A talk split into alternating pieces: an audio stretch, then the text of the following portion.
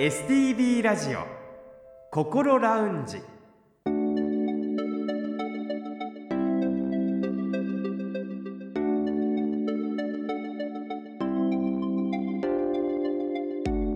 おはようございます。北本隆夫です。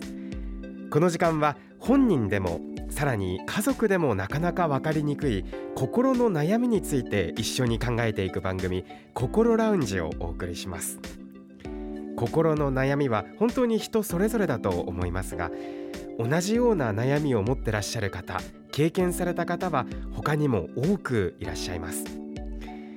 そういった方たちに数多く接してきた専門家の方のアドバイスを中心に未来に向かって前向きな一歩を踏み出せるような情報をできる限りお届けしていきたいと思っています。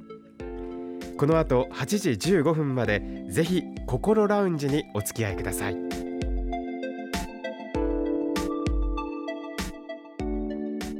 それでは今週も心ラウンジのアドバイザーをお迎えしましょう札幌西区友メンタルクリニックの古誠代院長です先生おはようございますおはようございます。今週もどうぞよろしくお願いいたしますよろしくお願いいたします。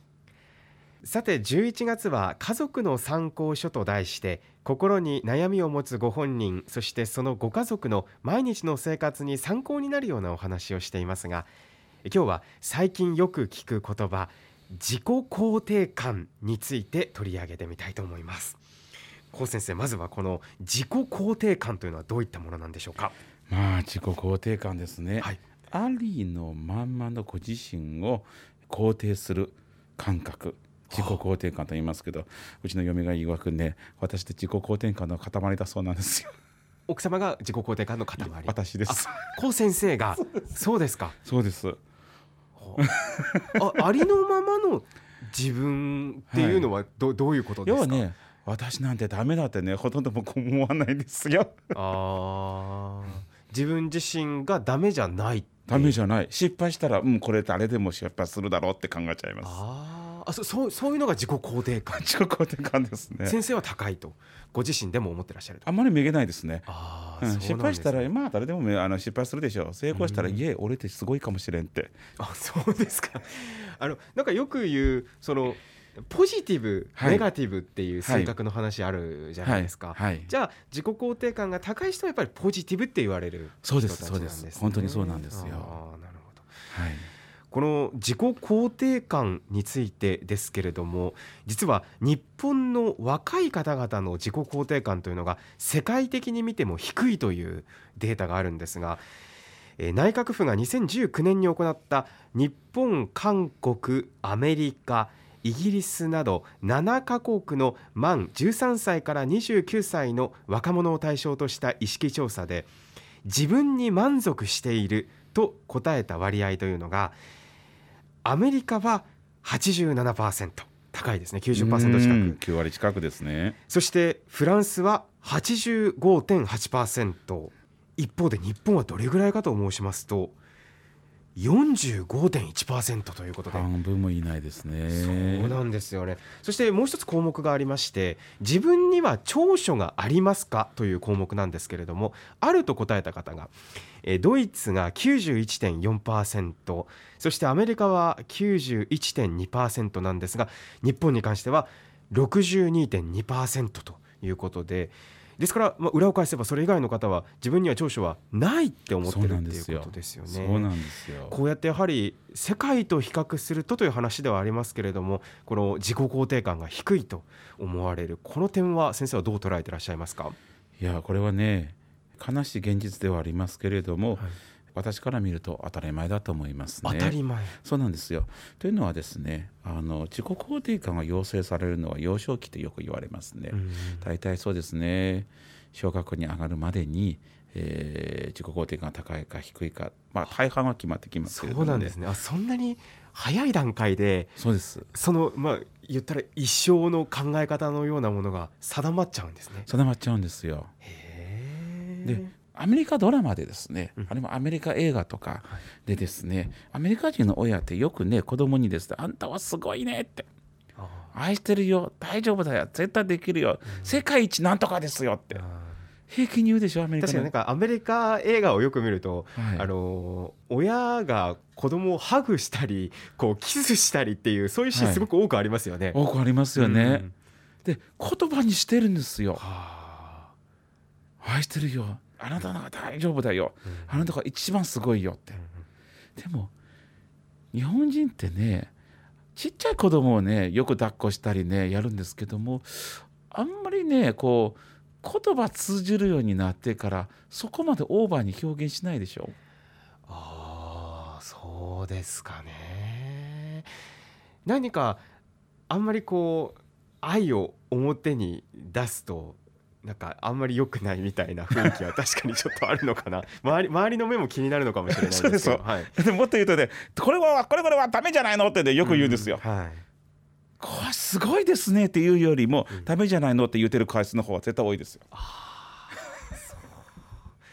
そうなんです、ね、そうですよね。やっぱりそういうその親の接し方というのが、はい。あのやっぱりその自己肯定感にもつながってくるわけですね。そうですね、うん。まずは親だと思いますね、うん。もっとねお子さんのまあ今あの話の中で自分には長所があるというあの思っている人は日本人は6割しかないというんです。はい。4割は自分に長所がないと思ってはるわけですよね。ということは自分の長所っていうのは実は人に言われて気づくこと多いんですけども親ですよ。親がどんどん言うてほしいんですよ子供のすごいところ。うんうん私自身はね、まあ、多分す普通の人より記憶力がいいと思いますけども実は私考えてみると、えー少なくとも幼稚園の年少さんぐらいから記憶があるわけですけど、ずっとね私の父も母も「いやこの子は記憶力いいよ」って平気にお友達の前で僕を褒めるんですよ。あそうなんだ私の記憶力はいいんだなって自信がついたんです。自信。はい、どんどん言われるとあそうなんだなって思っちゃうんですよ。で今から考えても私の親まあ自分の親をそこまで褒めてどうかと思うんですけどやはり褒められて褒めてもらって育ったんですね私。あこれもできる。私はこれができる人なんだ。私はこれができる人なんだ。この子これができないんだよ。ダメな男って言われたことないですね。聞いたことがないですねやっぱそこはねやっぱりこの小さな子供のねこの自己肯定感が育つんじゃないかなと私は思いますね。はい。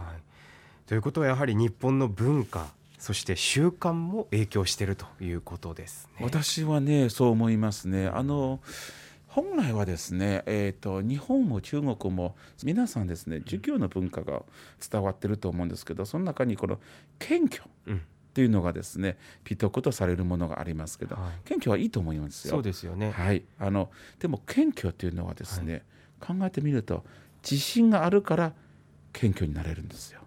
はあ。あ自信がなくて自分をこうちょっと下にいい位置させる自分を下に見るっていうのはそれは謙虚ではない。私は謙虚ではないと思いますよそうなんですね。まず何より自信があって初めて謙虚になれるということですけれども、はいでもねあの日本人は私謙虚というよりもちょっと言い方良くないかもわかんないですけど自信喪失だなって思う時ありますね。自信がない。そうですねちょうど私がね日本に来たのは1990年、えー1月1日はい。ということはちょうどバブルが弾けるこれからもう弾ける直前弾けた直後まああの言い方いろいろありますけどそれから失われた10年失われた20年失われた30年ずっと言われてますよね。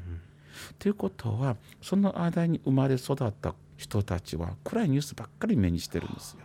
成功体験がなくてうんでいいことも言われないとなるとそれは自信がねなくなりますよ。患者さんが、えーよく言う言葉の一つは自分のことは嫌いです。うんいやー聞いてる方は嫌だなーってやっぱ思いますよね。そこなんとかしないとですねやっぱりねしんどいですね。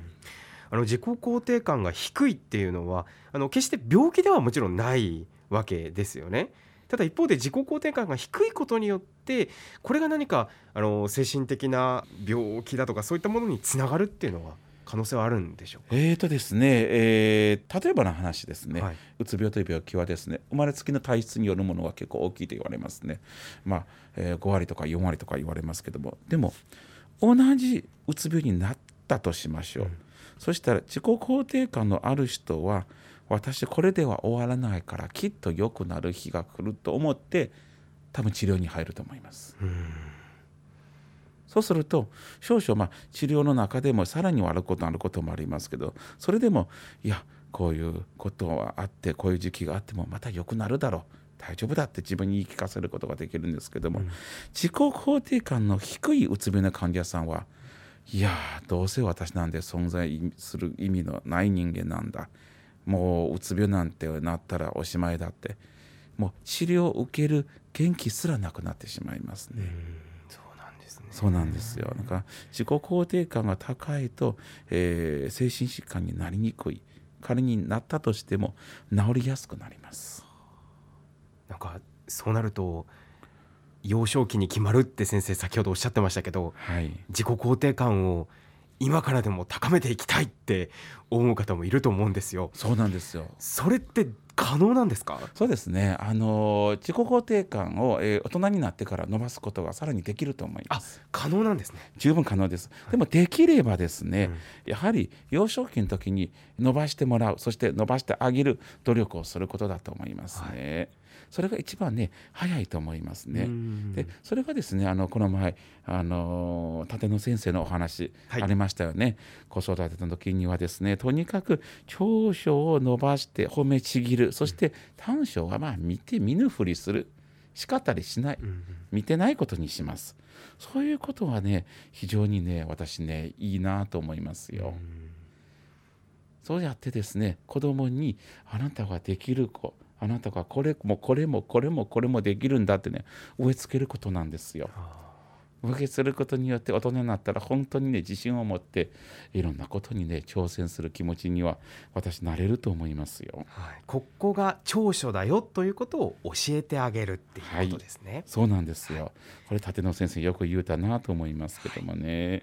そしてね私なりにですねこの大人になってから自己肯定感を、えー高める方法としてどうしたらいいかというと私はね感謝の気持ちかなと思うんですけどもね。はい、感謝の気持ちを持って日々過ごすことが自己肯定感を高めることにつながると思いますね。感謝の気持ち。そうですね。私たちはこうやって、えー朝起きられることそしてちゃんとご飯をおいしく食べれること、そして仕事がバレバレできること、うん。一つ一つ取り上げても実は単純なことではありますけども、やっぱり感謝だなって僕は正直思いますけどね、いや本当にねよかったねこうやって生活できることだけでも。明石家さんまさんよく言う、えー生きてるだけで丸儲け。私これも感謝だなと思って、うん。あの日常生活何気ないことですけども、実はそれに満足することよかったなって。そう思うことによって人生って捨てたもんじゃないんですよ。あなんだ今生きてることだけでもいいことなんだ。いいことあるんだねそう思うと自己肯定感が生まれてくると思いますよ。その気持ちをこう変えるというかうん、日々の一つ一つに感謝をしていくってこんなこと聞いたらあれかもしれないですけどどうやったらその気持ちに変わることができるんですかね？ねそうですよね。そういう習慣がないとなかなかうん。本当に難しいと思いますけれどもね、はい。普段そもそもね日常生活の中でそういうことを考えて生活するわけではないですよね。でも少なくとも一日の終わりにちょっと振り返ってみて、まあ、患者さんに時々ね宿題出すんですけど、はい。あの一日い一つでもいいから良かったことって何でしょうかねって。あの患者さんねよくね「2週間どうだったの?」って聞きますよね「1ヶ月どうだったの?」って。何一ついいことなかったって言いますね。でも何一つはないんじゃないの？って。絶対ありますよ、うん。ありますけれどもねその気になって見ようとしなければ何一つなかったんですよ。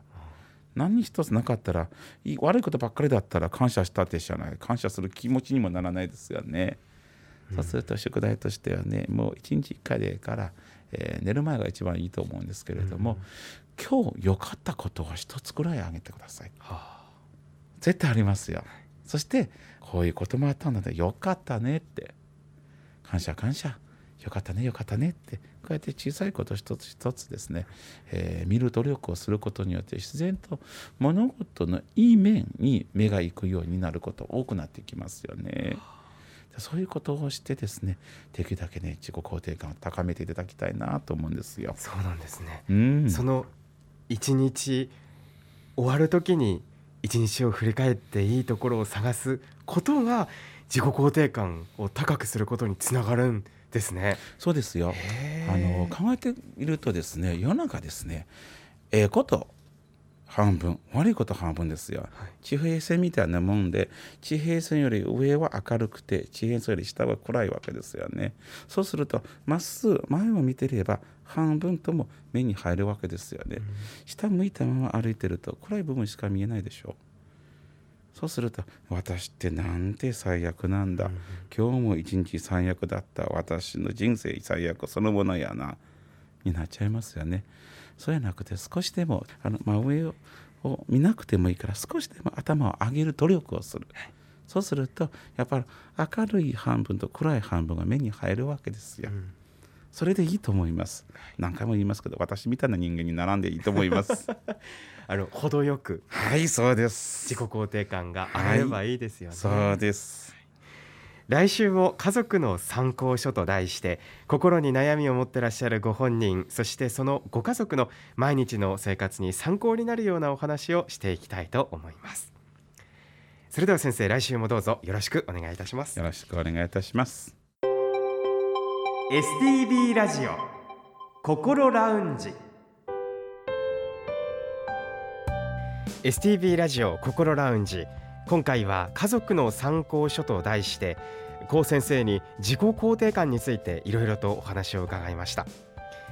実際にデータでも世界と比べると日本の若い方の自己肯定感がま、かなり低いというデータがあるんですけれども一方で大人になってからでも自分の長所を見つけたりそして先ほどお伝えしたような一日を振り返っていいところを見つけるっていうその短い時間でもその自己肯定感を変えることができるっていうのは何かほっとするお話でもありましたしこれから取り組んでみたいなというふうにも感じました。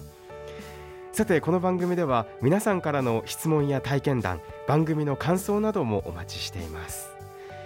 メールアドレスはこう先生にちなんでこうアットマーク stv.jp アルファベットの小文字で ko アットマーク stv.jp ファックスやお手紙については STV ラジオのホームページをご覧ください。なおお送りいただいたメッセージは個人を特定できない範囲内でその一部を番組でご紹介させていただく場合がございます。あらかじめご了承ください。そしてこの番組はこれまでの放送回をすべてポッドキャストで配信しています。パソコンでもスマートフォンでも STV ラジオのホームページにあるポッドキャストから心ラウンジを選んで聞いてみてください。それでは STV ラジオ心ラウンジまた来週お会いしましょう。北本隆夫でした。